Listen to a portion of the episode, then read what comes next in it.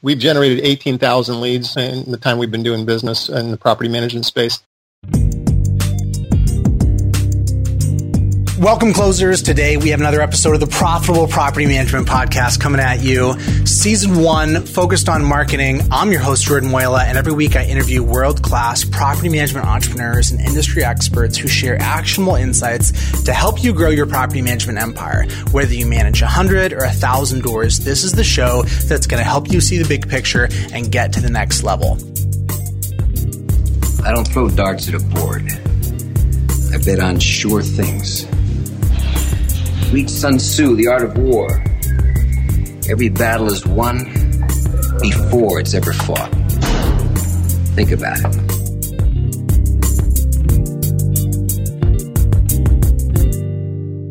Today, I'm talking with Mike and Dylan O'Neil, the guys behind Geek Real Estate Marketing, a marketing agency that focuses specifically on doing lead gen within the property management industry. I've known these guys for a while now. They're the authors of the book Make It Ring. Check it out on Amazon. And today we're going to talk about the overall funnel concept when it comes to sales and marketing. What is the funnel? Why does it matter? What happens inside of it? And how can you influence it? Thanks for coming on the show, guys. How are you doing? Doing great. Thanks for having us, Jordan. Well, so guys, I want to start off here for those that don't know. What do you guys do and how long have you been in the industry for? Depends on where you want to count it. We've probably been doing this for somewhere between five and seven years. We've evolved over time. We started off uh, as a client services business where we manage people's ad campaigns and build websites and do all the stuff that lots of agencies do. And then we evolved the business model a couple years ago to only doing lead generation. So we only sell leads at this point. All right. So that's the basic formula. You, it's a pay per lead model, kind of a hybrid because you do have a lot of depth of experience in terms of doing the functions that a lot of typical marketing agencies might provide. How did you guys wind up here? Maybe here's a better question. What was the background? Like, what were the precursors that led you actually to winding up working within this industry? Well, our story uh, begins probably about, hmm, I'd say about 10 or 15 years ago. I've been a real estate broker now for pushing 28 years, and I had a son, and he was young and technical. I grew up in the era of, of Tom Hopkins put pumpkins on the back of a truck, go door to door, send, uh, do door hangers, and do mailers and penny savers and things like that. And I noticed early in the 2000s that those things weren't working very well anymore. And my son was spending a lot of time in the computer. And I said, so help, Mr. Wizard. Like, what's going on here? And so we started diving into that for my real estate brokerage business and some other investing that we were doing. And so that's how our relationship started in this process. Then as time went on, as everybody knows, things didn't go perfectly in, you know, 2008, 2009, 2010. And so we were back on our rear end just like everybody else trying to figure out what to do. And so we started doing some uh, a variety of online marketing things during that time. One of the things that ended up happening is we basically by luck ended up bumping into our broker who needed some help. And so we used our basic online marketing skills to try to get him some property management leads. Now, little did we know, we'd kind of fallen backwards into cherry pie at that point. Pretty much any idiot could get a property management lead when everybody's upside down nationwide. We didn't stop and think about that at the time. We got like 100 leads in a month and we looked like geniuses. So we thought, well, hey, maybe we got something going here. And so we kept kept working on that. We eventually spread out and we tested like 30 different cities to try to figure out if we had something real. And that took us a few years to, to get through that. That was basically how it evolved over time. We basically got lucky and then we just kept adding to it over time until we got something that actually a, customer wanted to pay for. So tell me this, because you've had experience on both sides, real estate and property management, two sides of the same coin, but pretty different. What's your perception on the basic difference in the vibe, the culture, the personality between real estate versus property management? I'd just be interested to hear your take. Well, if I was going to pick one thing, it has to do with sales. The average property management company that I've had experience with doesn't always view themselves as a sales first organization.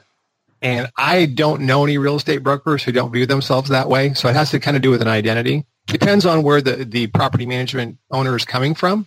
So, for example, if, if the property management owner came from a different industry, like say they purchased a franchise, that's a little bit more of a normal situation where they're not as comfortable selling. They, they are looking at this as a business opportunity. They're, they've got property managers that they expect to do the selling, that sort of thing. Whereas on the brokerage side, you basically are born and bred to sell. Everybody sells. It's all about selling. It's all about closing all the time. So I would say that's the major difference that I see between the two. All right, so guys, let's go ahead and dive right in and talk about the overall marketing and sales funnel. Let's start at the top. The top of the funnel is where we're trying to generate awareness. We're just trying to get people to know that we even exist. And to do this, we need eyeballs. And the best way to generate eyeballs is to do things that ha- that are broadly interesting to the types of consumers that we're interested in working with, regardless regardless of whether or not they're actually ready to buy now, as long as they fit the right customer profile, those are the kinds of, of eyeballs and people that we want awareness from. So when you guys think about top of the funnel, what sorts of activities do you think about and what sorts of tactics do you advise your clients towards? Well, there's a couple of considerations. I'll start off with one that's near and dear to everybody's heart, and that's money. So talking about people really high in the funnel is a luxury for people that have access to uh, those people at a relatively inexpensive level because it's expensive to educate people. It's expensive to nurture people when it costs you money to get them and if they're not really ready to buy. So I think the tricky part is, is to be able to try to focus on people at a spot in the funnel that you can afford. You can look at and evaluate and say, okay, in a reasonable period of time, these folks are going to become a customer. Here's what I mean by that. So, for example, let's say you ran an AdWords campaign and you you just ran something general where you were just trying to get people top of funnel that really weren't that serious. Probably a better example might be in Facebook or, or, or a display campaign where people really aren't actually looking for property management. They are out there just kind of wandering around and you're interrupting them and telling them unless you or do a very good job of filtering, you are going to break your budget doing things that way because those folks are very casual. They're not very interested. It doesn't mean they never would become a property management customer, but you have to have a budget and you really need to know what your lifetime value of a customer is and be prepared to go somewhat negative to, to nurture those people. Further complicating that is in the property management business, it's a little different kind of a, of a service than some industries. So for example, if you acquire a customer in the diet and fitness industry, the person who consumes your initial free report or whatever could be a customer for life. They could continue to be interested for a long period of time, years and years and years. On the other hand, in the property management industry, when somebody is interested in property management, they probably fade in and fade out. You know, it's not like people want to know about property management for the rest of their life. They may only want to know about it for 30 days now and two years from now, 30 days, and they're really not dying to know a ton in the interim. So you have to be thoughtful about that as you approach this funnel thing because if you get too carried away, it's going to get to just be very expensive. And the numbers aren't going to work for you. Does that make sense? Yeah, that certainly does make sense. Although I would note that I think it's also expensive to not engage in any type of top of funnel activities. When you say that, you're talking about the expectations that go along with writing that check. When most small business owners write that check, they want accountable results. And more specifically, they want to know what converted, how long is it going to take? And oftentimes they have unrealistic expectations. They want to take that same thinking and experience that relates to what it was like to generating business through referrals and have continuity when they go into paid advertising, even though it's two completely different experiences. So I'm all for accountability. I'm all for clear expectations. I'm all for clear tracking and going in with your eyes wide open. At the same time, we know there's this dichotomy dichotomy between the idea of renting a lead gen source, and this is this is fundamentally what pay per click or any form of paid advertising would be versus owning a lead gen source. And you have these kind of mitigating factors because on one hand, it takes much, much more time, effort, money, insight, foresight, strategy to build a let's say an organic presence, an SEO campaign, etc. But once you actually have it in place, it's something that you own. So where I'm going with this is this, Mike. If you were starting a property management company and if you actually care about having a brand presence, having relationships in your community, doing the real business sorts of things that any entrepreneur should, how do you balance on the one hand hoping to see some fruit come from those activities while on the other hand wanting to have near-term results and accountability with any form of paid marketing? I think going in with your eyes wide open and understanding the different temperature of people in different sources. So like temperature of leads is like a common concept people talk about. These are the hot leads. These are cold leads. We're cold calling. I think on a certain level, you go in and knowing that top of funnel people, let's say referral people are like very hot. They are in the bottom and they are like, oh, I'm thinking I'm going to get something from you and soon because my friend said so and I was asking them about it. Now, if they're researching, it's a lot different of a temperature thing. So if they're typing property management into Google, you know they're sort of warm because they have what we like to say is clear intent. They're actually looking for property management. So you showing them something about property management is very much what they want to learn more about. And then things like Facebook or general branding stuff, it's a lot colder. They might not even want to hear about property management, but some of those people are, and you're trying to get them to raise their hand. And so I think part of that is you are you need to go into those things and understand where those people are going to be at at, different spaces. You have to have realistic expectations about where people are in the funnel and how hard it's going to be to convert them. And you may have to invest. So let me give you an illustration. Eugene Schwartz, very famous copywriter. You have to understand the person that comes to you has a certain amount of knowledge about the product or service that you're offering. And so this is basically how he broke it down. You've got people on one end, let's imagine kind of a sliding scale from the left to the right. To the left, you've got people that are brand aware. They know who you are. They're just searching for your company. They've already, they already know a ton about you. Okay. Those people are relatively easy to have a conversation with and it changes the message that you might bring to them at, at, various stages in their experience with you. Next over would be people that are solution aware. They understand that there's property management as a service. They may not, not, not be familiar with a particular company, but they know that that's something that they can, they can go out and solicit somebody and get some help on. The next people over are problem aware they don't really understand much about property management, and so this this would be a, a, large, maybe a large part of the population of the for rent by owners, for example. Although some of those would fall into the next category, which is the biggest category, the most lucrative category long term, maybe something you're talking about, Jordan. And those are the people that are unaware. So, for example, roughly 80% of the, of the non-owner residential properties in the United States are managed on a for rent by owner basis, which is roughly true. So the question is, how do you get access to those people when they're not? A lot of them aren't even aware that there is such a thing as property management, which is hard to believe, but it, it but it seems to be true.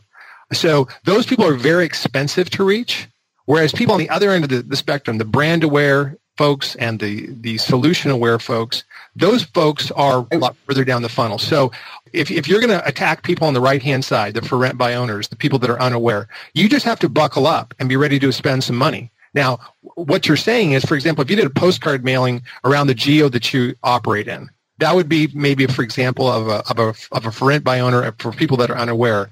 But you probably also would not be competing with anybody there. And you could nurture that long-term your relationship that you're talking about. But you just have to have your eyes wide open. We, we do have customers that are doing some of this stuff and they're seeing some success.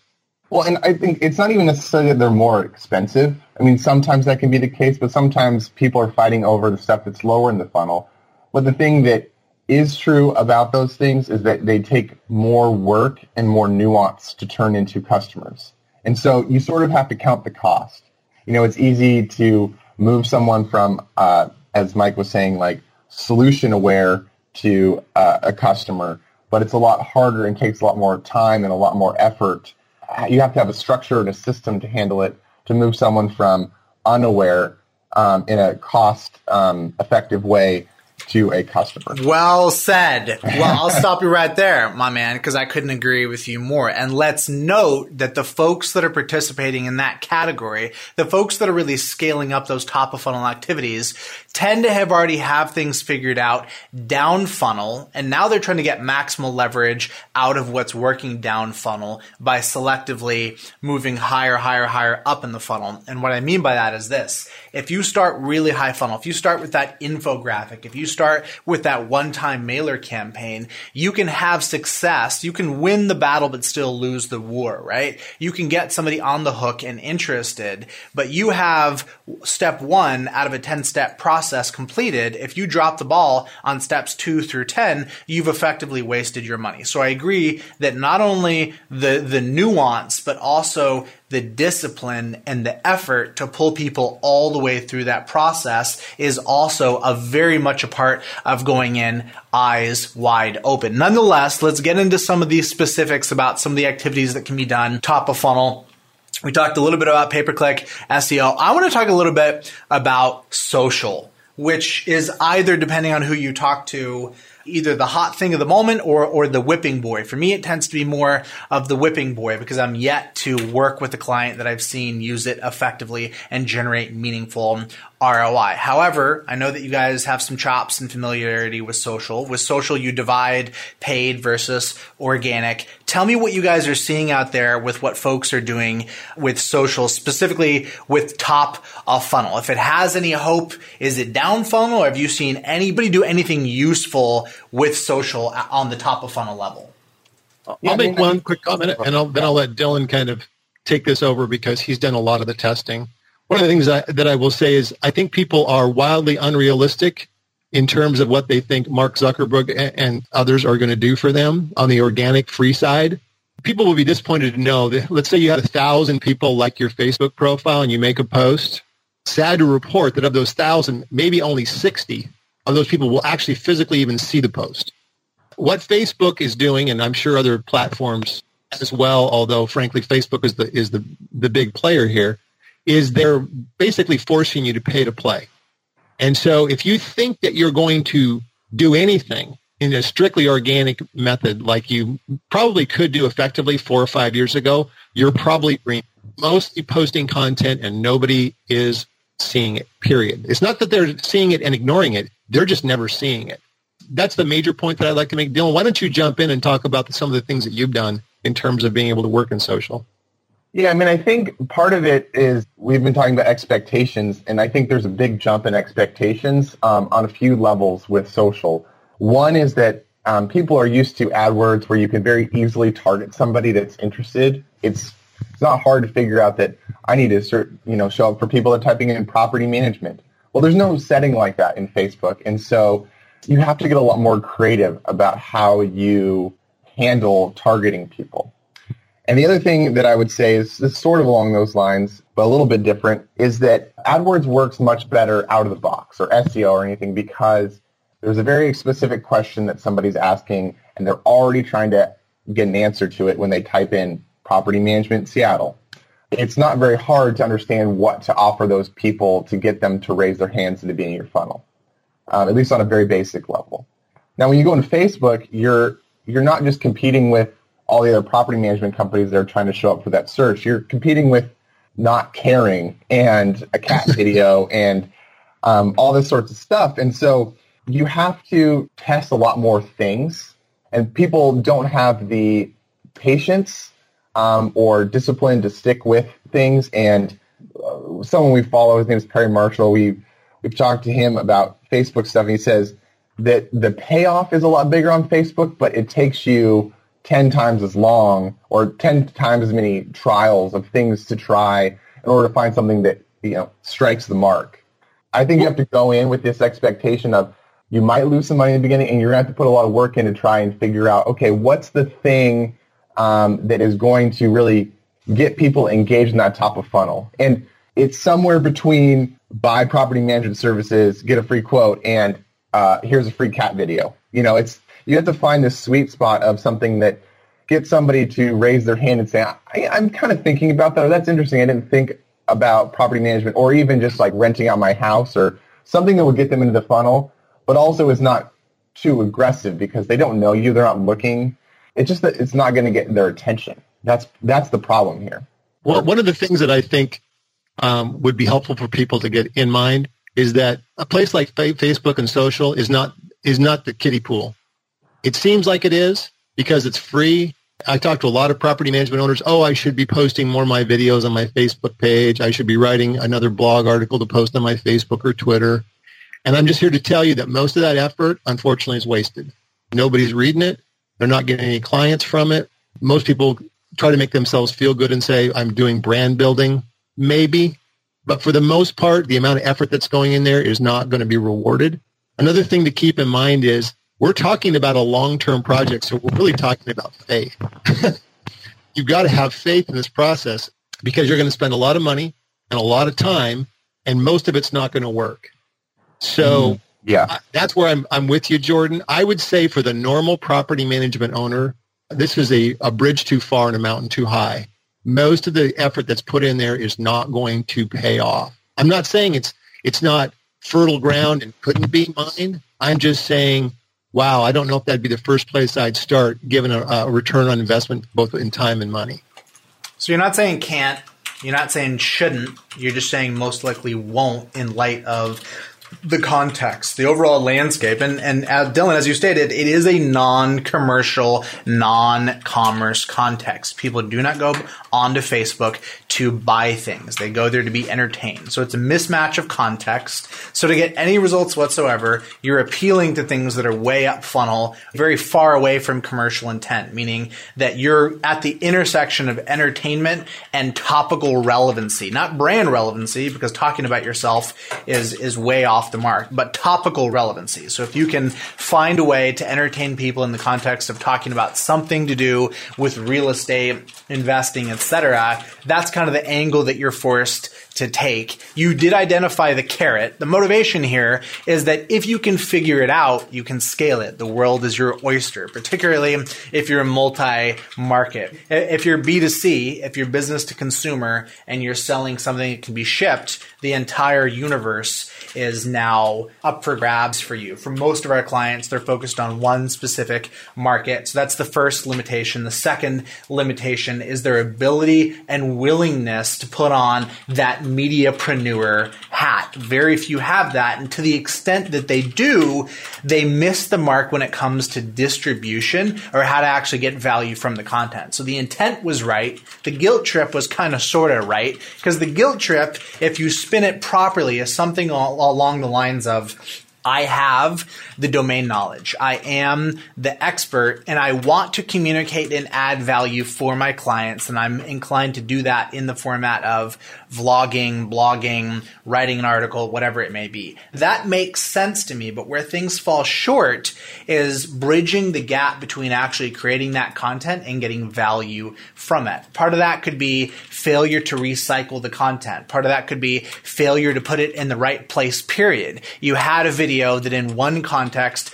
you could have gotten value from. Maybe you created a great video and it would have given you value had you made it a part of a drip email campaign and now it was going it was going to be reused for the next 5 years to nurture leads and that's where you were going to get the maximal ROI. But instead, it was a one-time post on Facebook. It got buried, and you no longer got value from it. So you're right. There are a lot of disciplines associated with actually getting value at scale in any of these mediums. I agree with all of that, I want to come back to social once we talk about the paid conversation, which will be a little bit down funnel. Let's across the board move down to the middle section of the funnel. Some people say tofu, mofu, bofu, standing for top of funnel, middle funnel, bottom funnel. Let's move to the mofu section. Dylan, middle of the funnel, what are we trying to accomplish here in the middle of the funnel?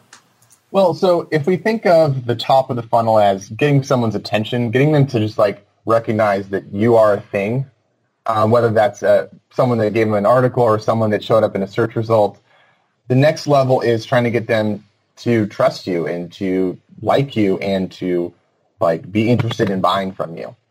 Things that would fall into this category are educating people, um, your reviews, anything that moves them from I know who you are to I'm ready to call you. Let's put it, let's put it like that. quickly going back to Facebook a little bit, one thing that we've seen a lot of um, good come out of with Facebook, I think it works because it kind of narrows down some of the problems that you're dealing with in Facebook, is retargeting. And retargeting, for people that don't know what retargeting is, is someone comes to your site, your landing page from a pay-per-click ad, your website from your uh, from SEO, something along those lines, and they somehow get added to this invisible list that you can then show them ads for. Now, that means that you can actually show them Facebook ads, but only show Facebook ads to people that have already visited your stuff. So you know that they're interested in property management. So that's one hurdle in the social stuff that you've overcome by marketing to them.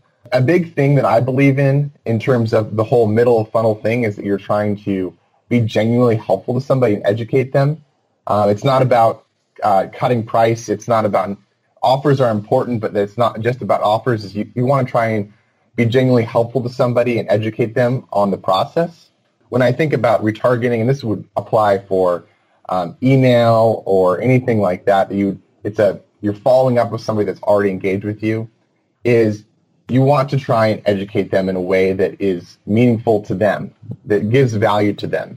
And so a lot of what I see when people do retargeting or email is like, is very them focused, is what can I like get a quote or, you know, engage with us for a reason that is good for the company that's advertising.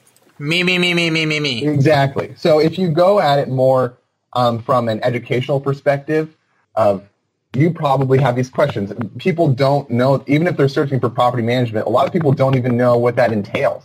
They just know that they, they're, they're trying to figure out what that looks like. And so if you can educate people on the process, on how the pricing works, all these sorts of things on a general level, you're going to build trust with them. You're giving them something for free.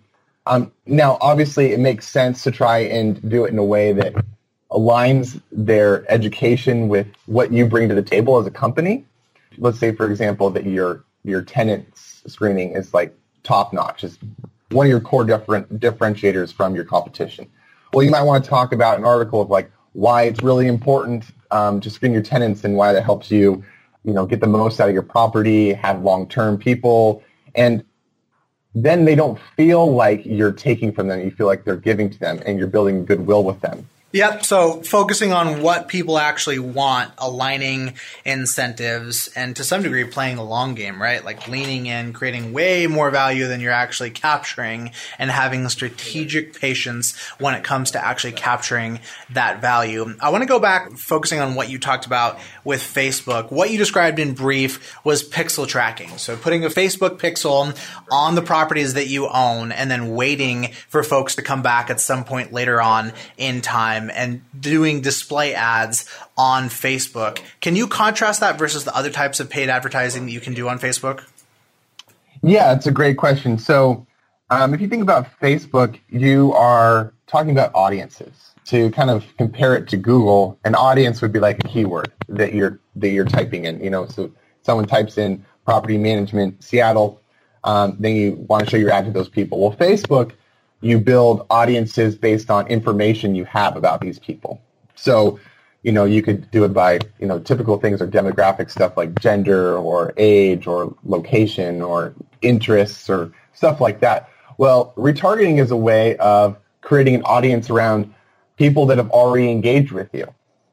And so when you're showing ads to them, you're showing ads to people that already know you. So there's a much, we were talking about temperature earlier the reason that retargeting works much better than general Facebook advertising is the audience that you're targeting with your ads is much hotter. They know you, they already have some experience with you, and so they're much more interested in learning more about you and about property management. Define much better for me. I mean, what's the common wisdom on the kind of conversion boost that someone may expect for advertising against a list of folks that are retargeted versus not? Well, I mean, if you think about it, you already know that they're looking for property management. If you think about why somebody got on your retargeting list, they already typed in property management Seattle probably. They showed up at your website, they showed up at your landing page. And so you you know that they're much more likely to buy property management services than they are that you are if you just like target people that own a home that live in Orlando or something like that. What's going to happen is is that every time you show your ad, you're mu- that's more likely to turn into a click and much more likely to turn into a conversion because you're walking somebody that's already started the process of researching property management. And so you're going to see a lot better like prices on leads, a lot better conversion rates, so, in, in, just to qualify though, in both cases, we're talking about people that are interested in property management, right? You're never going to target people that are not interested in property management, period. But in the other case, they've actually had some level of brand exposure. It's an important differentiation. Mike, can you talk to me about some of the educational considerations at this stage of the funnel? When we think about education, content, adding value, what type of content may appear at the top of the funnel versus in the middle of the funnel? Well, just I want to make a general comment about the property management prospects life cycle. So the difference between the top and the bottom of the funnel may not be that much time, realistically, between somebody saying, you know, I should pay attention to this and I'm actually going to buy this thing. Uh, it's not like a house where they're thinking, oh gosh, I'll buy a house some, sometime next year. The whole thing start to finish maybe 30 days. It could be longer, but it, it could also be extremely short. So that's something to think about that people can bounce between these these various uh, funnel spots pretty fast, back and forth. So th- the most important thing in terms of content from our perspective is just to simply answer the questions that people are ask- actually asking, to make it about them and not about you, to demonstrate your expertise in a way that doesn't come across as stuffy and distant, but is personal and addresses them and makes them like you show a little bit of personality, address questions. I mean, there's some pretty universal types of questions. People do not understand very much about property management, period. They just don't. Any area of your business really is potentially fertile for content. People don't understand the screening process. They don't understand what can go wrong, for example. All you have to do is do a Google search about, you know, tenants gone wrong, even with Airbnb for crying out loud. There's, there's some nightmares there, right? And so talk about how your tenant, screening process will prevent those sorts of things and explain all the different nuances there. Now what you're doing is you're helping the customer understand why you're different. You're also demonstrating your expertise to the customer, which makes them feel comfortable. And all the time, they are learning more about the service that they're going to consume. So I would say any service that you provide, eviction services, screening, um, you know, some are more interesting than others. People are very concerned about screening. People are very concerned about uh, paying attention to their home and what kinds of things you do to inspect the home. People are very concerned about pricing. They don't understand how it works. They don't understand why they should pay more. And if you don't help them understand why they should pay more, what the potential risks are of the, you not paying attention to their home, they're going to just hammer you on price because they don't know any better. And you need to help them understand, like, you don't, you do not want me to be the cheapest option right? You, you don't want the cheapest brain surgeon. And I'm telling you right now, this house is worth hundreds of thousands of dollars probably to you. Do you really want somebody who's not going to pay attention? No, you don't. And you want to help a person walk through that conversation. And so any content that's around basic common sense kinds of questions about your products, your services, I think are great um, in terms of uh, attracting people's interest to where they are. I, I wouldn't get too cute about it because, frankly, talking about the future of the property management industry and all that sort of thing, I don't know the average person is really that interested, to be honest with you. So I, I would keep it more meat and potatoes, nuts and bolts, things that you know something about, and put it in relatable terms. Discount brain surgery. I like that. A, nice little uh, thing to anchor against. I think Ben Franklin has a quote as well, something to the effect of that there's nothing more expensive than than discount services.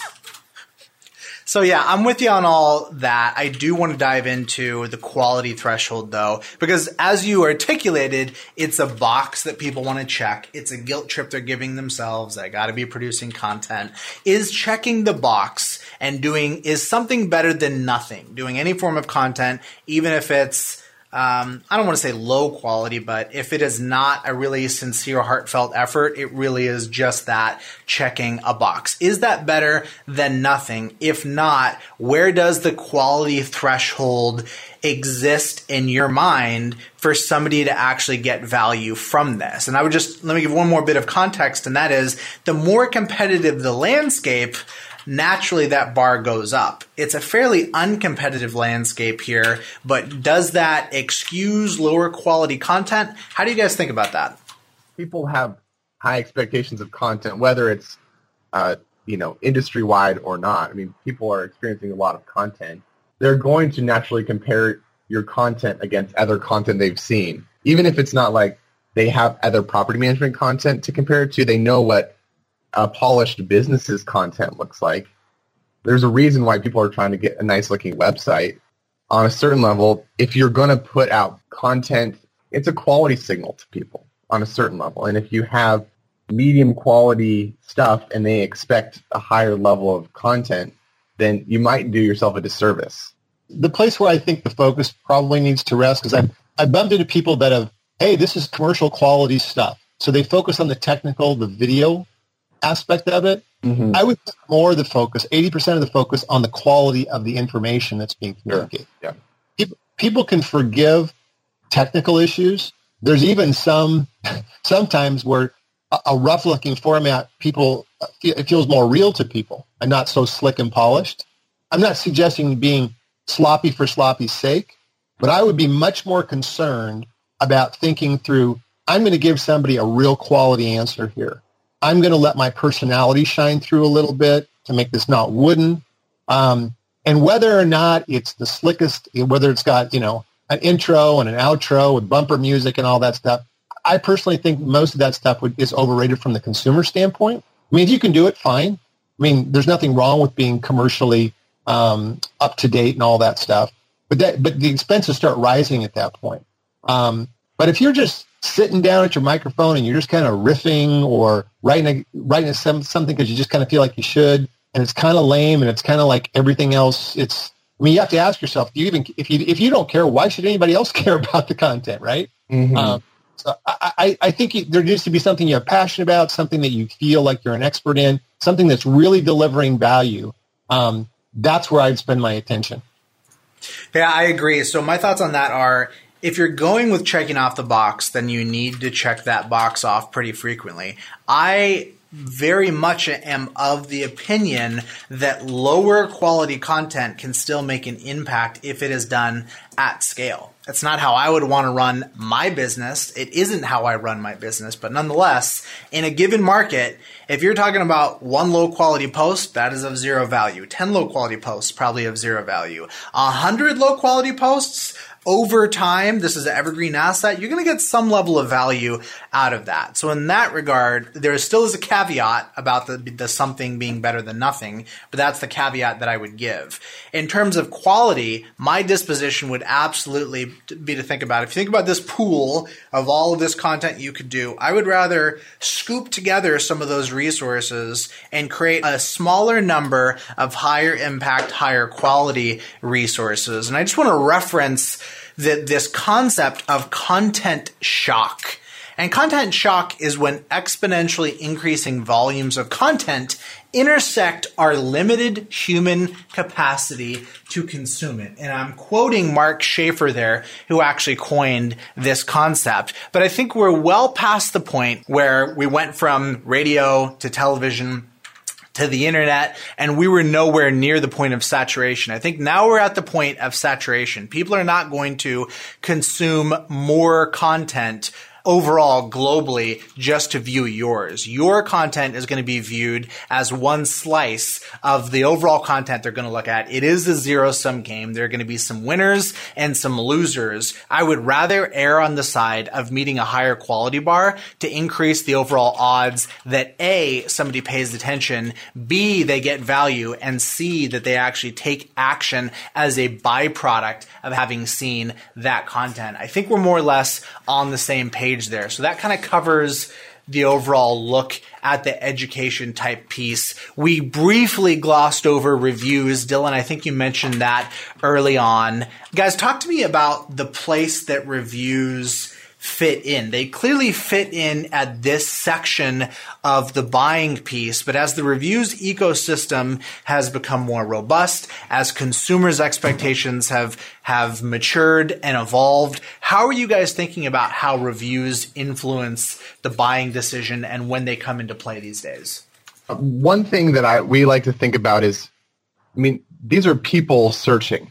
A good exercise to do is put yourself in the mind of someone that you're trying to take from, let's say, the tofu down to the BOFU, uh, from the top to the bottom of the funnel. What's that process look like for the average person? Well, a lot of times it's easy to imagine if you do that, that someone clicks on an AdWords ad or clicks on your website, they see, oh, okay, this person's sort of on my list, um, but I'm going to go back. I'm not going to request a quote from them yet because I don't know that much about them. And then they go and they see your Google reviews and they Google your company and then your Yelp profile shows up. So they click on your Yelp profile and they go look at your Yelp reviews. And if your Yelp reviews are bad, maybe they never contact you. We like to think of the reviews as either you're either sending them further towards you or it could potentially be a roadblock if you think about what what is the customer going to come into contact with as they're researching, as they're going throughout the research process to decide whether or not you make the short list or somebody else makes the short list or not. Obviously, different uh, review sites have different importance, but you know we've been very much on the Google train for a while, but we're coming to the point where we really believe in Yelp and Better Business Bureau as things that you need to focus on more because people are going to interact with that, and if they see oh, you've got good Google reviews, but you have bad Yelp reviews and you have a bad BBB rating, then then they're then they're conflicted, and you don't want them to be conflicted. You want to be an obvious choice where all three of them you have the highest marks, and so it's like, wow, these guys really have it figured out. So, Dylan, the way I hear you frame that is you're framing reviews and reputation as a hygiene factor. And this term is actually somewhat new to me. This this term came to me from Ben White. He talks about it in one of his books. And the idea of the hygiene factor is if you're going on a date with someone, if as you sit down for dinner, you realize that this person is emitting a profuse foul odor, the date is over. So it's really it's a starter to even get in the game. If I'm thinking about having a conversation with you and I notice that you have horrible reviews, the conversation is over. The other non-hygiene factors might be if I'm on a date, does this person, uh, are they attractive? Are they intelligent? Do they have a good job? X, Y, Z and uh, correlating on the side of the property management company, it could be do they have uh, advanced technology? Are they friendly? Am I am I getting the right chemistry from the service rep that I'm dealing with, etc. But on the hygiene factor level, it really is a pass or fail type metric. I agree with you guys on that. You're talking about expanding from Google over to Yelp over to BBB. Hey, people would love to have reviews everywhere, but strategically when you talk about influencing these different mediums, how would you rate the level of difficulty? You know, if I throw one unit of time, money, and effort at trying to impact the reviews on Google versus Yelp versus BBB, what's the, the ROI that, that I'm going to get? Like, what's the landscape look like for influencing these different mediums? So we just recently became a Yelp agency we've been a Google partner for a long time. So we got a little bit of insight, some of which is not kind of available to the general public. I would say that on your own, the average property manager goes through an evolution uh, as far as their reviews are concerned. You've got uh, the initial was I shouldn't have to worry about this. It's not that big of a deal. Some property managers over the years have gotten really, in the last, especially the last five, have really gotten on board. But there's still quite a divide between the two the challenge there, of course, is that um, our backyards don't fill up with flowers; they fill up with weeds. So if you in this business do not pay attention to your reputation, you are going to find that renters are going to fill your profile up with garbage. It's easier to fix that in Google because Google's reviews stick better. That's a fact. Um, the average property management company has a poor Yelp profile. I would say 8 out of 10. It's also more difficult to try to fix once that happens. There's lots of different theories as to why. Let's just put it this way. It's just whatever their algorithm is, it is harder to get reviews to stick in Yelp. And so I know lots of property management owners that tear their hair out. As far as BBB is concerned, to be honest with you, if you pay to be an, an accredited BBB account, you will find that your your profile looks pretty good actually most of the time. You don't need that many reviews, if any. I've seen people with no positive reviews have an A plus profile uh, on Better Business Bureau, and that's that's an important platform for people in the kind of over 50 crowd. I think the younger crowd under 50 are going to look a lot more at Google and Yelp. And if people people want to dismiss Yelp, and I, I would just encourage them to think in, in these terms. Probably roughly two thirds of searches online uh, falls somewhere in the Google world. Specifically, you're talking about desktop primarily, uh, some mobile. But when you start moving into the world of mobile and outside of Google, you'll find that roughly about a third of searches online are being done on Yahoo and uh, and Bing. And then you also have the Apple platform, which uh, dominates on the mobile side of things. Well, you're not going to see a Google review being pulled up on the Apple platform, nor on Yahoo, nor on Bing. Those are all Yelp. So if somebody, and it depends, uh, actually, it, does vary by geography. If you're on the West and East Coast, uh, you're more likely to have a, a, Google browser. And if you're in the South, you're more likely to have a search on Bing, interestingly. But when you do that, if somebody's searching for your reputation, they're going to see your Yelp profile. So if your Yelp profile sucks, you don't know how many people are not going to come to your business because your Yelp profile doesn't look correct. So I would say those are the three that are worth your energy. The only one I would toss in there for a little bit of effort sometimes is that Google will pull, sometimes pull Facebook. If you want to open up your Facebook profile for a little while and, and get some reviews, get, you know, five reviews, uh, four or five stars, and then shut it down and just let it sit there, Google will continue to pull because the reason that matters is if somebody does a brand search like the property management, whatever, um, you're going to see the little box on the right-hand side that displays your business. It'll show your Google review profile, but right underneath that, Google will scrape other review profiles. And if your Facebook profile is terrible, it'll show right underneath there, and that's not that's not something that you want. So those would be the profiles that we would suggest you focus on. You're going to get most bang for your buck out of Google. And then second of all, unfortunately, uh, even though it's a lot of work, I think Yelp is probably the, the place where most property management companies ought to invest some energy and there's something that we like to talk about around here called shortlist choice or um, obvious choice. Those are two different things. So shortlist choice is I have a good enough review profile to sort of put myself on the person's researching shortlist. So they're just to look at reviews. I seem like I'm at, up near the top of the pack.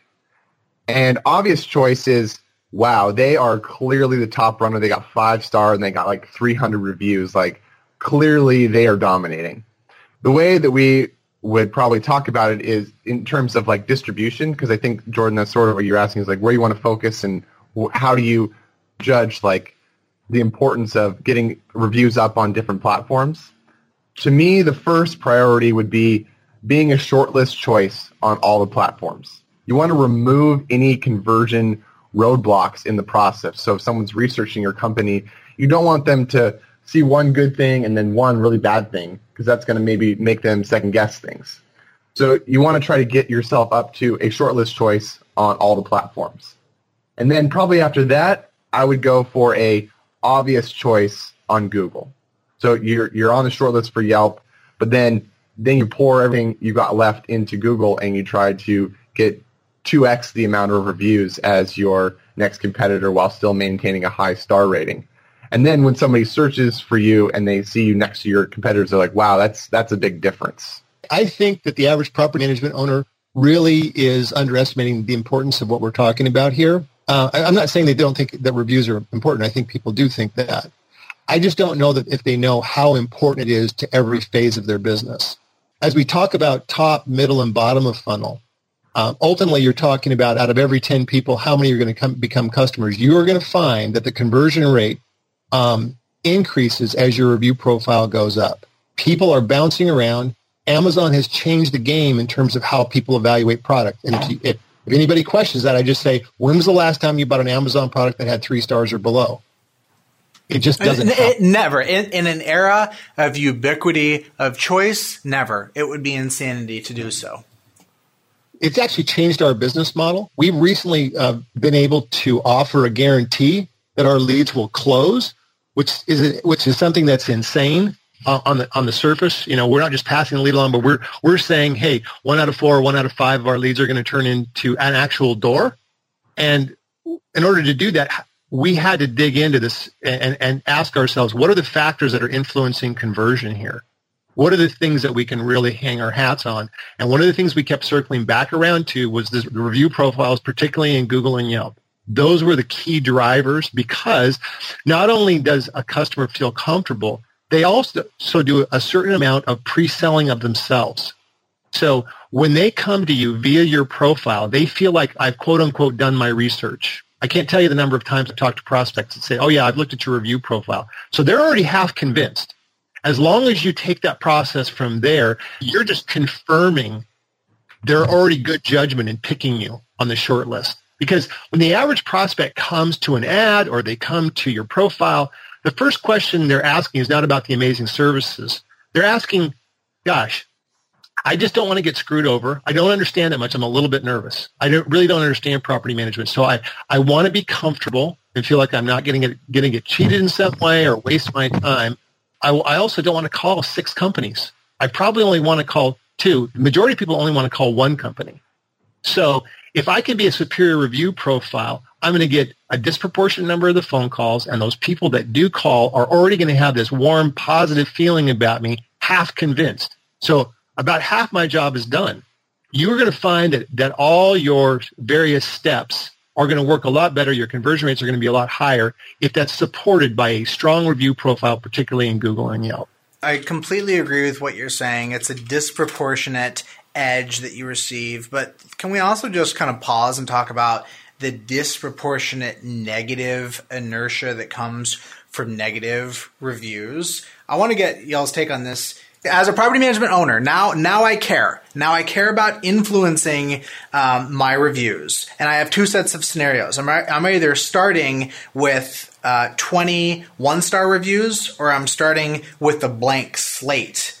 In terms of the impact that those existing negative reviews are going to have, do you believe that that negative inertia makes it a lot harder to uh, to overcome. And I guess really what I'm getting at is in the same way that somebody could have that positive disposition, somebody that review that sees those negative one star reviews, particularly the worse they are, is going to feel even more empowered to leave you another negative review to pile on, right? Mm. Oh, sure. It's also hard from the property management owner's perspective too, right? They're discouraged um, and feeling like, gosh, I've got a mountain to climb. So it, yes, if you but if, if you don't touch it, you're right. You're probably going to end up with. I mean, even if they're they're not more inclined, I'm just telling you, renters are going to leave bad reviews disproportionately. They just are. And you're right. They probably will pile on over time. It's one of those situations where you kind of just have to buckle up. If your profile's not good, you just have to get moving and take responsibility for it. I, I do see some owners not wanting to own this to their detriment. So they'll like, yeah, you know, I, have heard them bellyache about all the, the renters. I agree with them. Renters are never going to get it though. So you're either going to say, okay, the truth is that renters are never going to get us. They're always going to blame us for situations that we, we really can't control. That's a, that is a fact of life in this business. If you can own that and say, okay, that's going to be the case. So instead of bellyaching about 10 bad reviews, go get 40 good ones. So the math is, is that the, the, the bad ones get buried and they don't even get noticed. And that's really the only solution that we've seen that will actually work over time. Frankly, we run into owners that just don't want to take responsibility about this. And they're forever going to be, and by the way, this is an arms race. Your online reputation is an asset. And I guarantee you that five years from now, it will be more valuable than it is even is now because Google is on a mission to give consumers what they want. And consumers want relevancy. And one of the things that's relevant to the consumer is your reputation. So Google's testing all sorts of things like putting star ratings in your ads. So do you want to be the only person not showing your star ratings in your ads because you're embarrassed about your star ratings? Pretty soon it's going to start impacting all your areas of advertising potentially. So I'm telling you, if, if, if this is an area that you're not on board with, you need to get on board and just play the long game, start getting some good reviews. And, and the other thing is, honestly, sometimes you deserve some bad reviews. So improve your internal processes. It's not all accident that you're getting. If, you, if you've got, you know, 30 reviews and your star rating is 1.7, you probably deserve it. So you probably should fix some things before you go out and try to solicit a bunch of reviews. Fix some internal process. Find out what the heck's going on. That's got to make you a popular guy. yeah, I'm just telling you, those are facts, man. We've actually, so it's funny. We we've done some review profile help for some of our customers, and one time we were, uh, the way we were sending them out was we were sending it out by property manager. So the the customers of a particular property manager were getting reviews, and we were tracking which the property manager was for the customer. One of the property managers got a bunch of complaints when we were using our review gathering system. I mean, these weren't put into the profiles; was we we kind of filtered them off.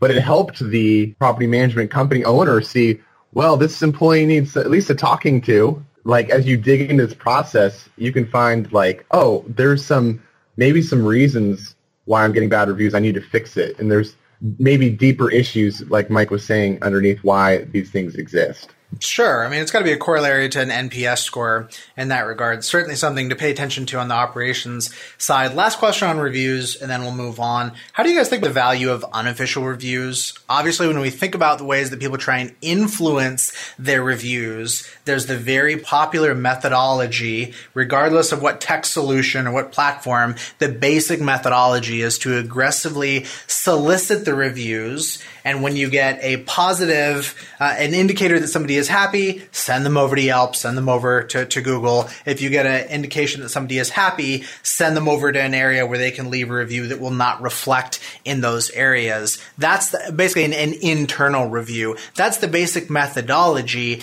How do you guys think about the value of those unofficial reviews uh, aside from that the value of that methodology as being a shield from from getting those negative ones on your side if you have a lot of unofficial five star reviews coming from somewhere like uh, reputation.com etc do you guys think there's value in that no Dylan, go ahead and expand upon expand upon my answer. But the answer is no. I think part of it is why, why would they trust anonymous reviews on your site? Or maybe they're not anonymous, but they're like, there's no picture, there's no last name. It's just Bob leaving this review and this platform that they don't know. So the whole part of reviews is try to get them to trust you. And if they don't trust the platform that is getting the reviews to them, then they're not going to trust you further because they don't trust the system. The challenge that you've got is people have already decided that they trust Google and Yelp. Whether they should or not is beside the point. They've already decided that they're quote unquote legit. There's nothing wrong with reputation.com or Birdeye. I mean, we're a Birdeye partner. So, you know, we're not against them. We're not against reputation.com or Get Kudos or any of those platforms that people tend to use. Challenge is, is the consumer doesn't know who they are. So it looks a little like gamed. Whether people admit it or not, we, we're bombarded with so much information that we are, we are filtering machines. And we pick up on super subtle differentiators in order to just save time and to be able to filter through the thousands of messages that we get. And one of those things is, do I recognize this? So if they see a review on Google, they figure that Google has done something to protect those reviews, likewise Yelp. On the other hand, if it's on your site and it looks, it kind of looks good, but the average person, I mean, it's, it's a little bit like, you, you know, when you just do a random search online and somebody says, hey, they have all these reviews there on their website do you really believe all of them? I don't. I do a lot of online searching. It's kind of like, yeah, I don't know. That doesn't seem that credible. And I think it goes into that same bucket. It's better than nothing, I suppose. But frankly, you're better off just going straight to the source and making sure that your your Google and Yelp reviews in terms of energy are concerned. I mean, that's my biggest problem with all of it is it feels like when you're reaching out to reviews to your current customers, you have like a certain amount that you can ask of them. Now, if you ask them to leave you a review on a platform that is not as significant to you, then that's um, goodwill that you're taking down that you could use to get a review on Google or on Yelp, which I think was much more of a strategic decision. Before we go on, I want to mention our show sponsor, the PM Grow Summit, which is happening at the end of January in 2018.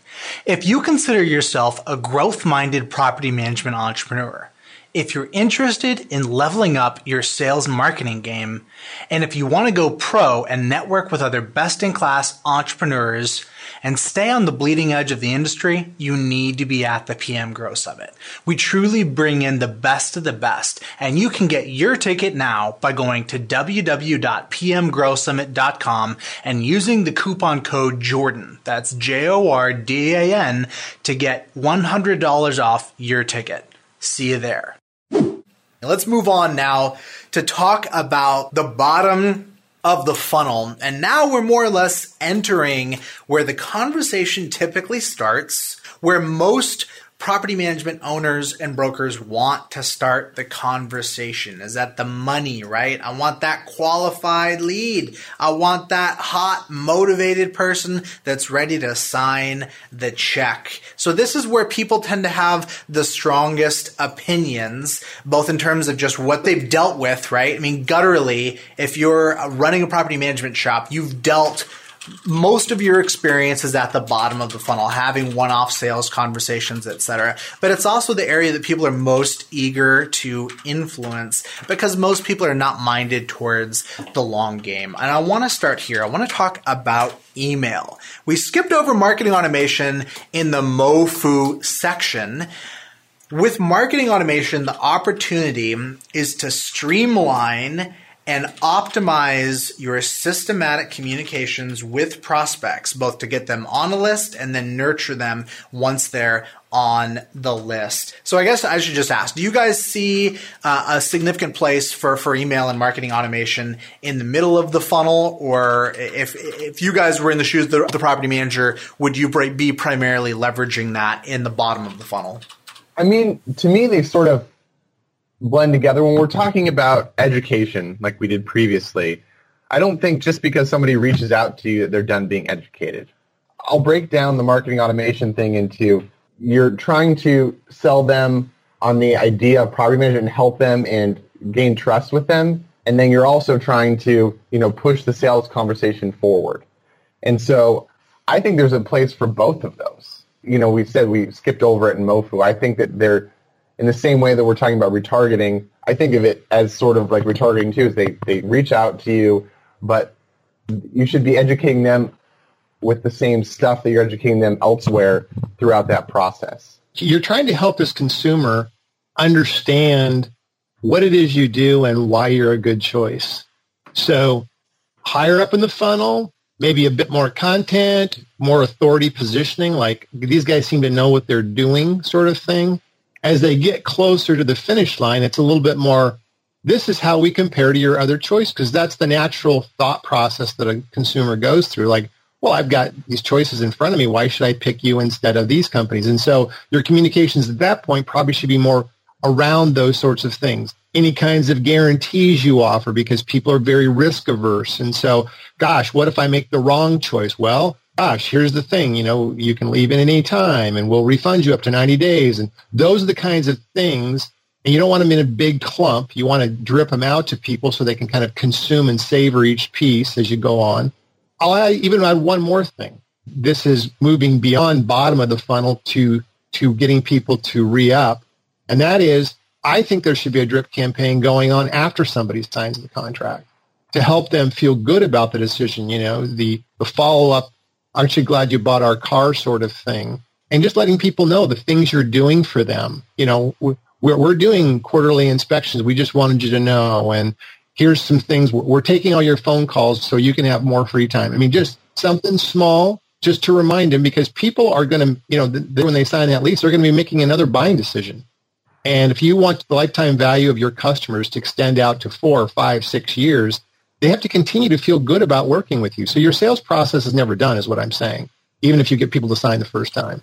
Well said. So the point here is that marketing automation, in terms of scope, applies to the entire life cycle. You push it up as early as you can, right? You get that lead captured. You, you gate that lead magnet. You get somebody on your list and then you educate them until they're sufficiently motivated that now they're a prime target. They've, they've engaged with the educational content. They've silently raised their hand and indicated that they would now be ripe for some additional more sales oriented, company oriented type communications. And then you have the strategic offer, whether or not that is um, the free rental price, analysis or some kind of a discount, whatever it may be, that's when the sales conversation begins. So let's kind of break down the sales process with these folks that we're talking about now. We're talking about leads. We've graduated from, from the prospect up to a lead, somebody that is ready to buy in the near term. They have a near term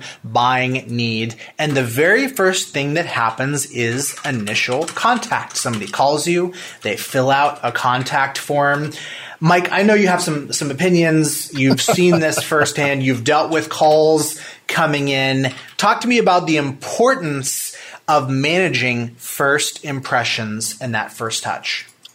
We'll put our money where our mouth is. I'll tell you some of the things that we're testing on our own leads um, because we believe in it so much. So we've experienced very uneven results in terms of people actually following up on leads as quickly as we think they should. And so we, the question we've asked ourselves is, well, how can we help our customers do a better job because life happens. Um, the property manager isn't always available, whatever. So one of the things we're testing right now is as soon as you opt in, you're sent to a thank you page that tells you exactly what's going to happen. And you receive a text and you receive an email in your inbox, all within the first 15 seconds. Because our belief is as soon as that person clicks the submit or whatever button and say, hey, why don't you contact me? The job interview process has started. They're trying to decide if they're going to give you their multi-hundred thousand dollar asset to take care of for them. And they want to know that you're on the ball. So if the first impression you give them is, oh my gosh, these guys are all over it, that's a good signal. That's what you want to send people. On the other hand, if you don't call them back for 48 hours, they're like, God, this, this is the first date. It's only going to get worse from here. Holy smokes. Right. So it's crucial from our perspective that people are all over the first contacts, that they're that they contact them the first day. But we're even trying with some automated stuff to give people the impression, boom, it's like within 15 seconds. We're we're we're working on this thing as soon as you contact us.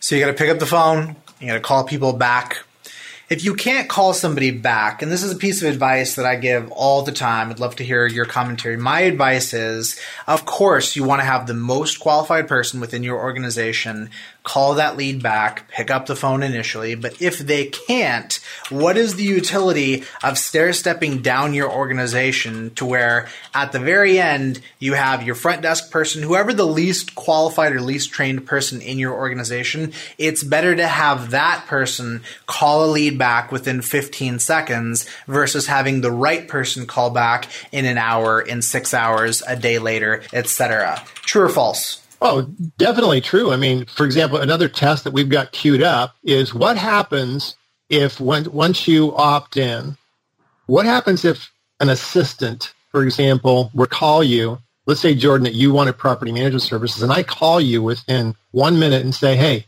this is Mike. I'm, I'm XYZ's assistant. XYZ is in employment. I just wanted to let you know that we're on this. We're working on it. I wanted to confirm all your information, and just let you know that that he or she's going to be back in touch with you within the next, you know, eight hours or six hours or whatever. What what does that feel like inside to have somebody boom on top of it? You understand what I mean? Yeah, absolutely. So, I mean, in, in, a LeadSimple paradigm, which is the one that I happen to live in, I'm imagining even using a third party service. Let's say you took it a step further. You've got yourself as the primary contact. Uh, somebody fills out a contact form. LeadSimple calls you first, you're unavailable. Call rolls over, calls somebody else, they're unavailable. Call somebody else, they're unavailable. Even if we had a third party external service, a VA, whoever, calling that person back, as long as the callback is still happening within 30 seconds, we're still getting the warm fuzzies. We're still leveraging the wow moment. That's what I talk about a lot. You call somebody back within 30 seconds after filling out a contact form. It's a wow moment. You call somebody back in an hour, you're just doing your job. You call somebody back a day later, you're officially late. Big opportunity there. Past the initial contact, when we start engaging in the actual conversation, where we're having the conversation in your mind, what is the right way to approach that conversation that is effectively happening over and over and over again? Common objections, issues, concerns. Well, I've, I've had the benefit of listening to literally thousands of these. I mean, we've, we've generated 18,000 leads in, in the time we've been doing business in the property management space. And um, a decent number of them are recorded. We listen to them. And I've also taken a number of them myself because sometimes they'll bounce back to us. And so the most important thing that if I was going to say, hey, make sure and do this thing, is you actually have to be a decent human being and actually listen. I realize that's going to sound, I don't know what that's going to sound like to the person listening to this, this podcast. But they're not a decent human being if they don't. well, yeah, here's the thing. The average person comes in from they're they're frustrated or they're busy or wherever, they want to know that you heard what they had to say. So you just listen carefully. You don't launch into your speech. You listen carefully without sounding kind of cheesy. You repeat back to them. Make sure that you got what they want. And I realize that sounds like elementary 101 stuff, but I will tell you it is routinely ignored. And if you don't do that, the prospect is sitting there thinking, they don't get me. They don't get me. And that's what's on their mind. Yes, but, yes, but, yes, but.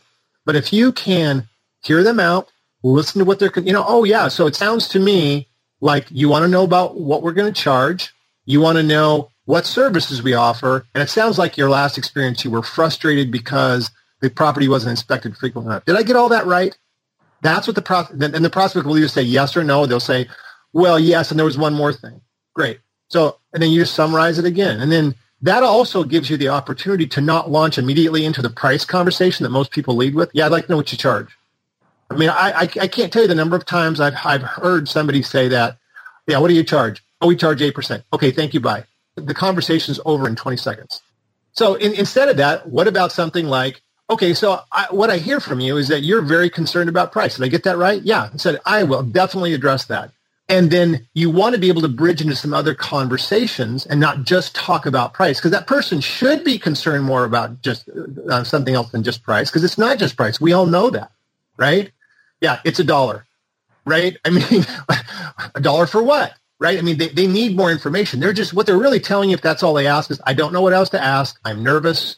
This whole process makes me nervous. So you have to have bridging people in there. I like where you're coming from. I, I just want to pause on that. I like where you come from, Mike, because you're not blaming them. You're saying they don't know what to ask. They're an uneducated, undiscriminating consumer, which is not necessarily a bad thing. It's just where they're at. So rather than blaming them and saying, oh, hit red flag, they're a tire kicker. They're just asking about price. They want the lowest price. Rather than projecting that onto someone in the absence of asking a bunch of qualifying questions, start off with the most optimistic assumption, which is they simply don't know what to ask. I love that advice. Keep going. Well, the other thing that, that I see happen over and over again is people just aren't ready for the, the obvious questions they're going to be asked.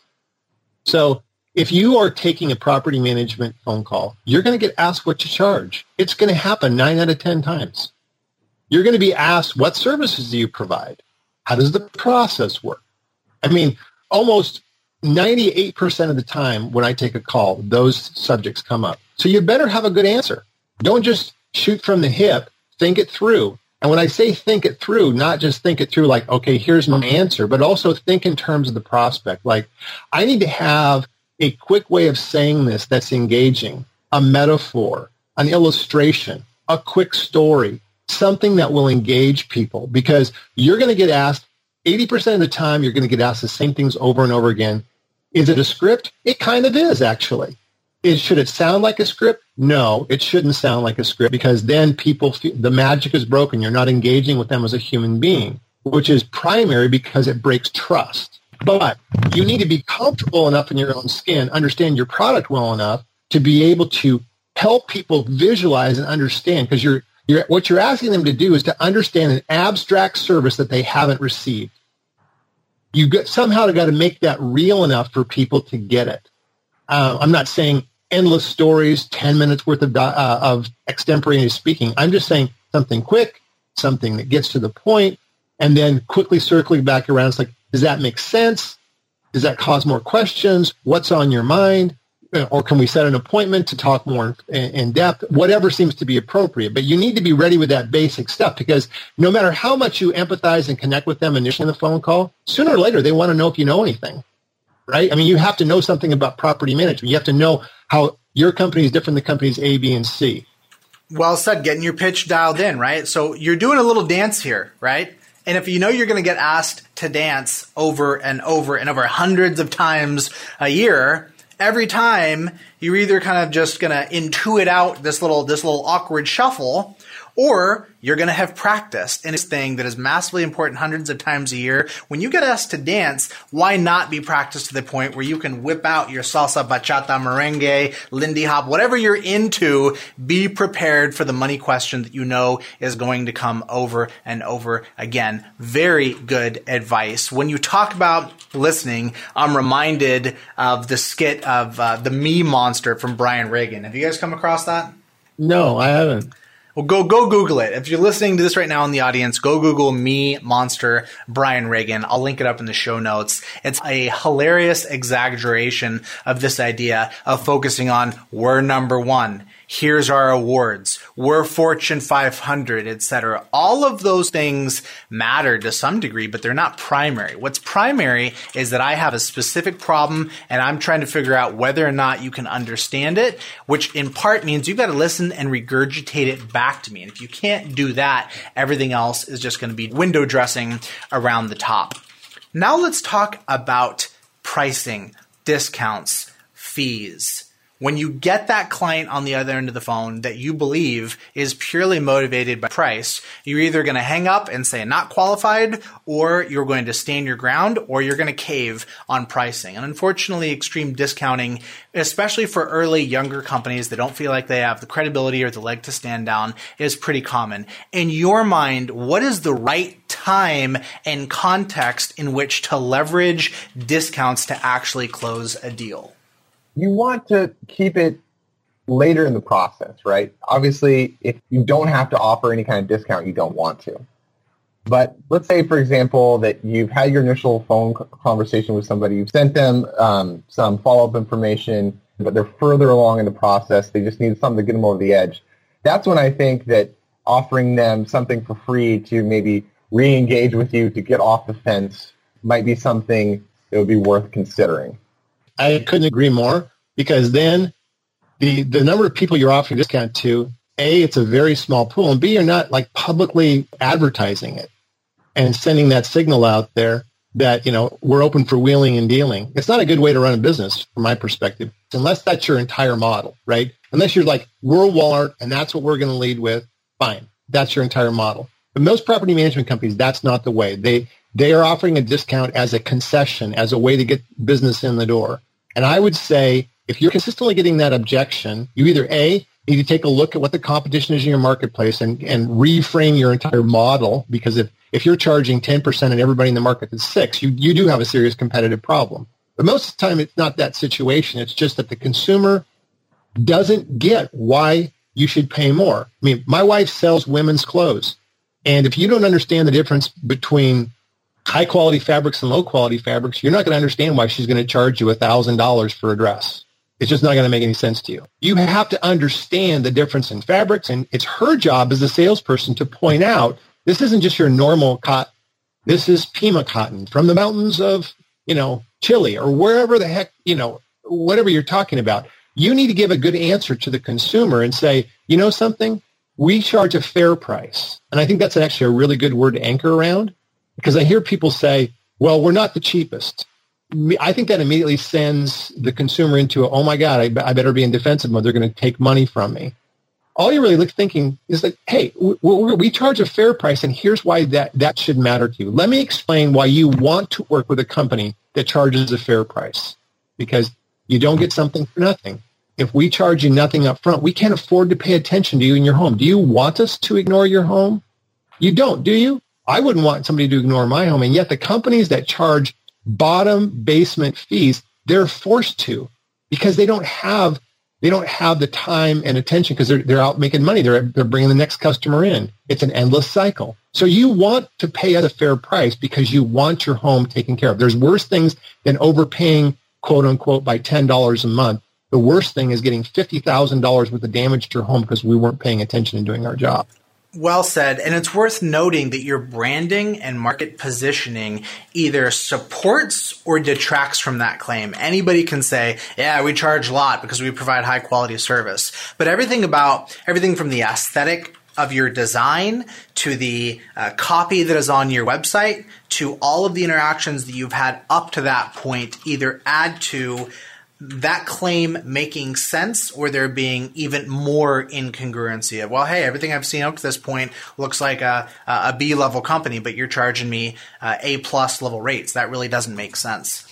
I'll have one last question on the sales process, and that is meeting in person versus online. I get really divided opinions. The default is meeting in person. It's the comfortable thing to do. You know, if, if you're really committed in that route, you can, you can always lay claim to belly to belly in person sales. I get the value of that, particularly in the context of closing. On the flip side, for smaller operators, broker owner, it's a one man show. He's thinking about windshield time. How much driving am I going to be doing? And even if you have a couple of BDMs, you're still thinking about windshield time because that's cost and money that's going out the door. Do you guys have any strong opinions on in person versus online uh, pitching?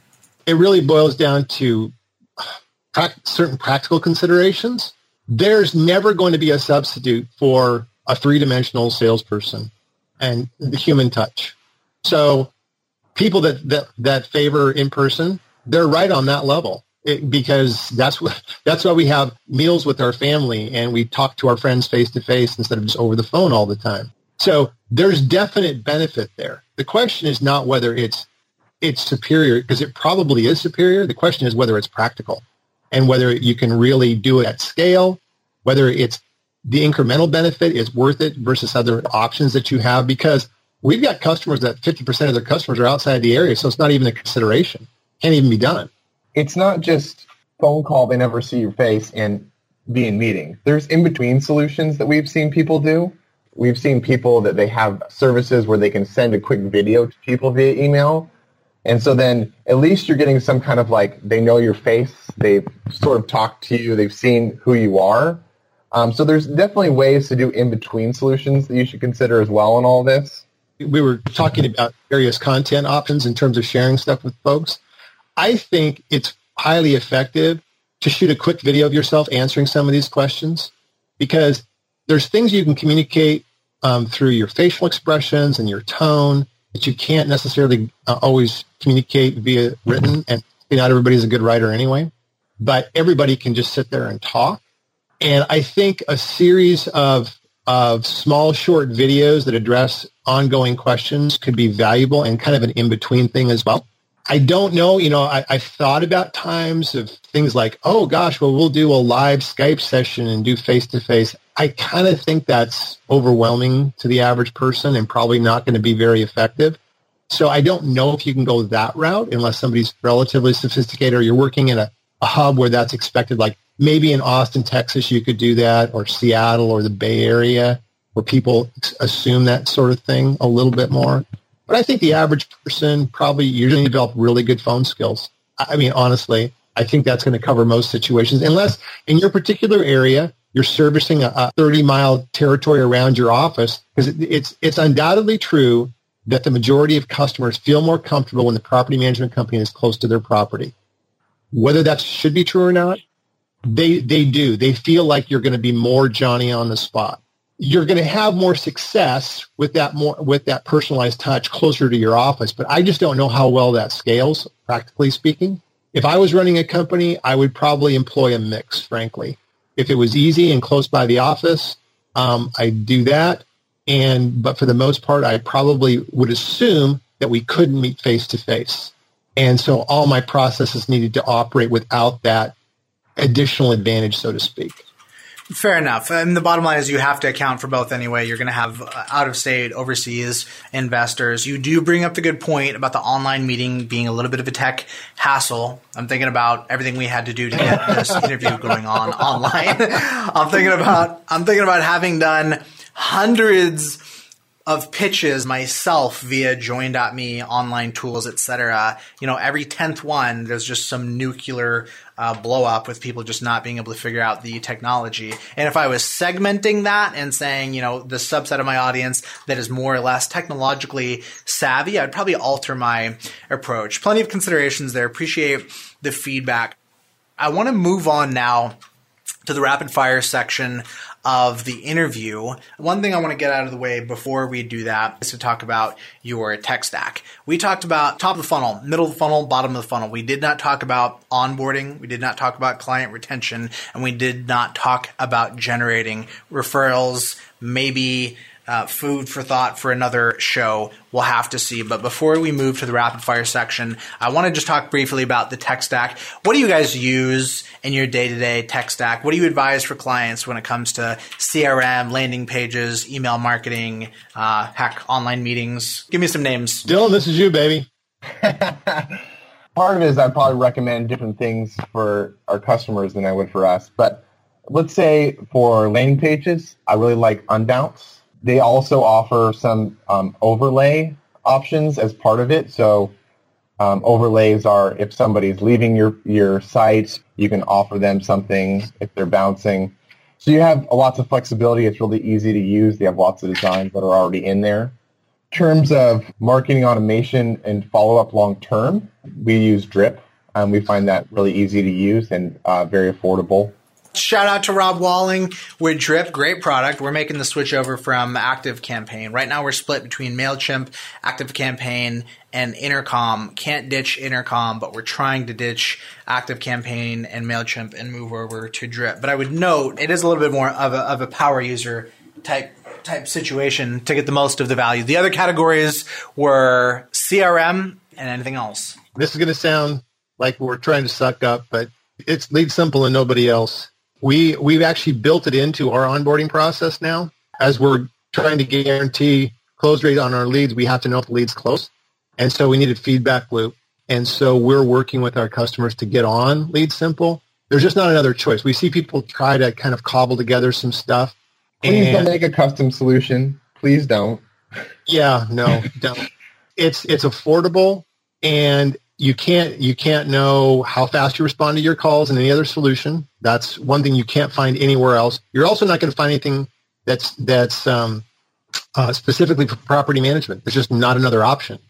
And so eh, eh, you're because when you purchase a CRM, it's an investment in the future because you're not going to just switch CRMs willy nilly. Once you're once you got all your data in there, it's a pain in the neck. Once you've trained people, so you have to ask yourself not only which features do I like, but also what's the future of this company in this industry? Will they innovate? Will they continue to keep up with what's going on? What if things change? That's the part that I don't think people fully evaluate when they look at software. You have the company itself. For example, LeadSimple, you're going to see at the NARPM conferences, they're going to be accountable in that way to the industry. They're going to constantly getting, be getting feedback. And so if something changes in the property management industry in, in two years, you can bet that sooner or later that feature, or uh, if it's important, is going to show up someone LeadSimple. So I just think it's not a hard decision to make. And I'm not making any money by making that recommendation today. well, Mike, you're going to make me blush. I appreciate the feedback on that. That answers the question about the tech stack and now we're going to jump right into the rapid fire section of this interview. And the point here is I just want to get guttural answers from you guys. And the very first question is how much is too much to pay for a new property management contract? I'm talking about customer acquisition cost. And we're not factoring in sales labor, just on the marketing dollars that went out the door. How much is too much to pay for a new property management contract? Uh, the guttural answer is um, it will vary by company. But if you if you wanted some broad guidelines, we were on the the podcast uh, your your podcast the other day with Renters Warehouse. They'll pay between five hundred and twenty five hundred dollars, right? That's an acquisition purchase. I, I, understand. I understand, but it's but it's a relative benchmark that you can look at and say and say it sounds insane. How, how can they offer so much and I think the reality gets down to you have to know how long a customer is sticking around and how much you're making. You have to know the lifetime value of your customer to actually answer that question. Because I've, I've heard people answer $300, $900, $1,000, $700, $500. I mean, and people are very passionate. Like I can't make a nickel if, if, if it's over, you know, if it's $600 a, a, uh, a uh, paid contract. So the answer is it will vary depending on your model and how long you can retain a customer. Most of my customers that I talk to anecdotally seem to be able to live with somewhere between 300 and 700 bucks. That seems to be fairly standard. Some have come to me and said $1,000 works for them. They're willing to buy portfolio stuff at a thousand bucks. So that's the range. And I know if somebody says 100 or $200 that they're not going to be long in the land because you can't really scale much. What you're really saying is I'm going to take only referral business at that point and not even pay a realtor for that because a, a realtor referral costs more than that. This is sort of a side issue with this, but um, obviously when you're talking about cost per closed deal, you're going to be looking at it on different sources. So maybe you're looking at it, if you're sophisticated, you're looking at AdWords, you're looking at it from Yelp, looking from your website. LeadSimple helps to track all of this. But the overall arching conversation that we're having here is that the funnel is squiggly. Um, this is something, a technical word we like to use that, um, so someone clicks on your AdWords ad, they click back, they go to your Yelp profile, they go to your website, and then they convert to a customer. There's a fancy word uh, called attribution um, of how you figure out what's responsible for that. But my overall point is that you want to be careful when trying to attribute certain things, especially if they're higher in the funnel, uh, to a price per closed contract. So, for example, let's take AdWords. Let's say that your closed contract, the cost per closed contract is $600, We really are like looking at a $400 one. Um, that's what you were aiming for. Well, part of the issue might be that some of that traffic is bleeding down further down the funnel without getting attached to AdWords. And so if you turn off AdWords, you're going to turn down stuff, turn off stuff that's further down the funnel. So just that's a word of caution for people as you're kind of trying to judge, okay, what's what's my cost per closed contract and like what's responsible for that or not, and just so you don't shoot yourself in the foot and realize, oh crap, I'm getting half of the closed deals that I thought I was because I turned off this thing. You know, Yelp is crazy good in terms of the cost per closed deal, and AdWords sucks, but maybe they're working together. Good thoughts. Who do you guys learn from? So one of our uh, core influences, I would say, is um, a guy named Perry Marshall. The reason we learn so much from him is he's both on a technical marketing level. That's kind of how he started. So if you're trying to do DIY AdWords, which you know, good luck. But if you're trying to get a good like how-to beginner's guide, um, his book is really the best you can go with. It avoids getting too technical and focuses on higher level things that real. But he's transitioned to more of a strategic thinking. I know that you are a big fan of 80-20, Jordan. He's really focused a lot of his uh, stuff to there. If you're unfamiliar with the 80-20 principle, it's how 20% of your efforts, 80% of the results. And so you can really leverage every part of your business from marketing to sales to operations um, by doing that. Mike, what would you throw in there in terms of people that we really follow and learn from? Well, the challenge with us is that we get into some pretty wonky technicals that I don't think would be generally applicable.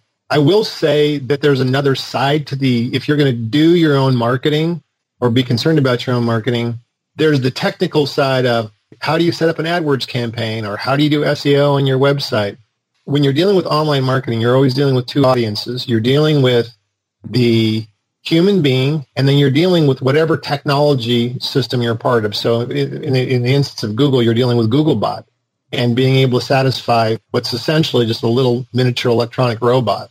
And you have to address both sides of things because if you don't have a good AdWords campaign that, that structurally works or you don't have a website that, that ranks organically, you're never going to get seen.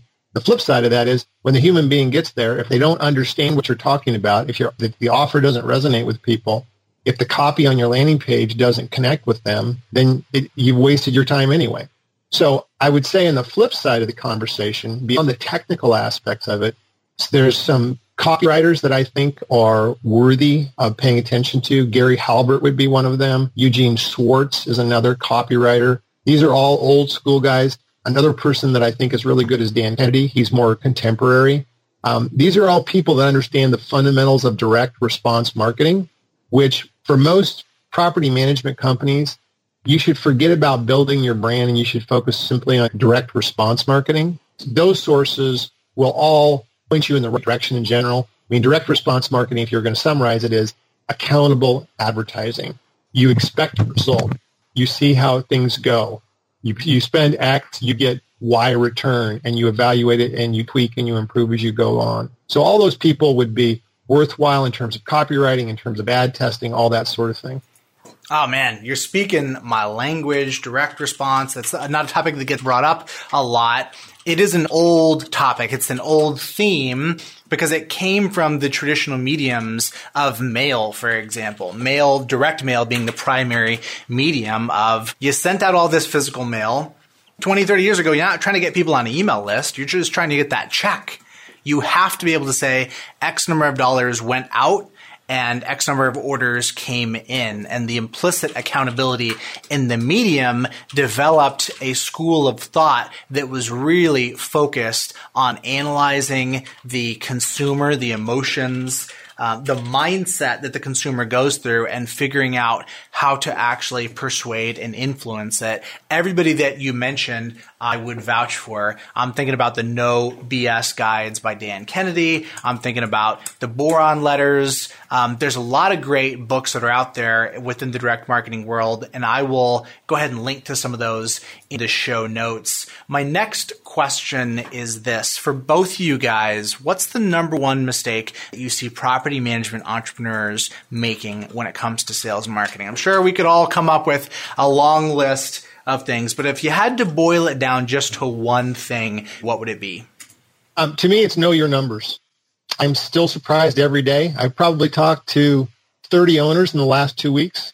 I'm always surprised by how fuzzy the numbers are, how they don't really have an idea of what their cost per door is. And in fact, I just wrote a NARPM article that's going to come out here in a couple months on this every owner needs to know what their cost per door is, and they need to know what their lifetime the lifetime value of a customer is.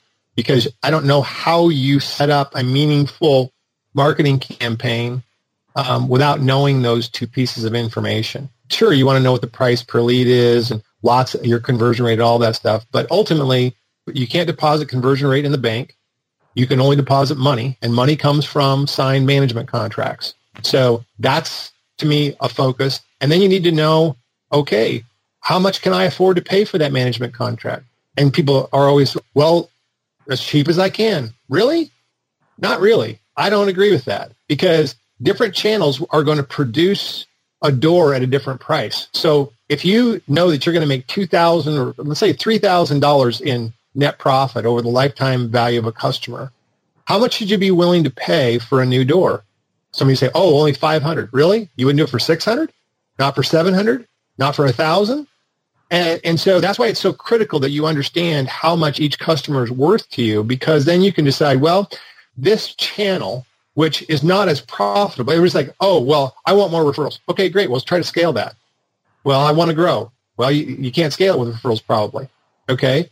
So then where am I going to go from there? Well, every channel then gets more expensive. People talk a lot about Renter's Warehouse. Oh my gosh, how can they afford to be on radio well, the answer is they know the lifetime value of a customer. They've figured it out. Maybe they do pay. I have no idea what, what they pay, but let's pretend they pay fifteen hundred dollars. Well, as long as they're making five, three, four, five grand for every customer they bring in, they can afford to pay fifteen hundred bucks, and they have the entire radio market to themselves nationwide.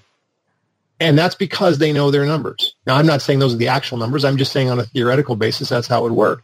And every channel is going to be a little bit different price-wise. And you need to be able to afford to do business in as many channels as possible if you really want to scale and grow and dominate a market. Dylan, your thoughts? Yeah, I mean, I think that um, property management companies, they have processes built into the operations side of their business because they have to. But I think a lot of times we've touched on it today is that there's not a system, there's not a process for their marketing. They they have an AdWords campaign that they hired someone else to do, and you know somebody takes the phone, maybe it's the secretary, maybe it goes to voicemail. The salesperson, you know, kind of goes off the cuff. They have maybe something they send. There's no um, like continued automation. There's no way of taking people from higher in the funnel to low in the funnel. You know, they're not super complicated necessarily, some of them, but there needs to be a process around them, a process that you can measure. Um, going back to the numbers, obviously the, the core dollars is important, but you know, understanding where the sales process is broken is also super important. Of like, okay, actually using something like LeadSimple to figure, out, okay, how fast are we calling people back, and actually listening to your salespeople's phone calls. I mean, that's something that we've said, hey, owner, um, you should listen to the sales call that your employee did, and they they can't listen to the whole thing because it's too painful part of what you do is then you get in there and you figure it out and you develop a system. And so that you can know that it's going to be happening the way you want it to um, and you're tracking that it's happening that way. Um, but then you're not just ignoring it; you're delegating it. Uh, there's, you know, the difference there is one, you're just letting it kind of do its thing in whatever form it takes and not worrying about it, and the other is, I have figured this out and I'm moving on to something else now, and I have things in place to make sure that that's happening. So here's how I would translate that. I would translate that as taking fundamental ownership, which would be reflected in a significant and meaningful operational focus in the areas of sales and marketing, rather than thinking about them being as a nice to have, a part time add on versus placing tenants doing evictions, collecting rent, updating owners. That's like rather than thinking that those things are the core primary service and sales and marketing are some additional bolt on, bringing the sales and marketing piece in house, putting it on equal footing having a dedicated business function in those areas and then allowing the process, the attention, the accountability to flow out of it. I agree with both the points that you guys brought up. The last question of the day is a one word answer. That's because the last few times I've asked it, I've had people kind of hem and haw and be a little non committal. So I need a one word answer from you guys on this one. For each of you, the question is this Mike Dylan, in your estimation, are entrepreneurs born or bred? Born. Dylan. Bred. Oh man, that is I I, pre- I, predicted those answers ahead of time. We're not going to enumerate. we're not going to illuminate. We're just gonna we're gonna move right on, guys. This was great. I really enjoyed it. Thanks for the time. If folks want to hear more about what you guys are up to, what's the best place for them to go to? They can go to geekrealestatemarketing.com and uh, they can find out all about us. They can find out about the book there. All right. Hey, I do recommend the book. It's called Make It Ring. You can find it on Amazon. Great resource. Hey guys, it's totally been a blast. We'll stay in tune and catch you on the flip. Thanks, Thanks Jordan. Man.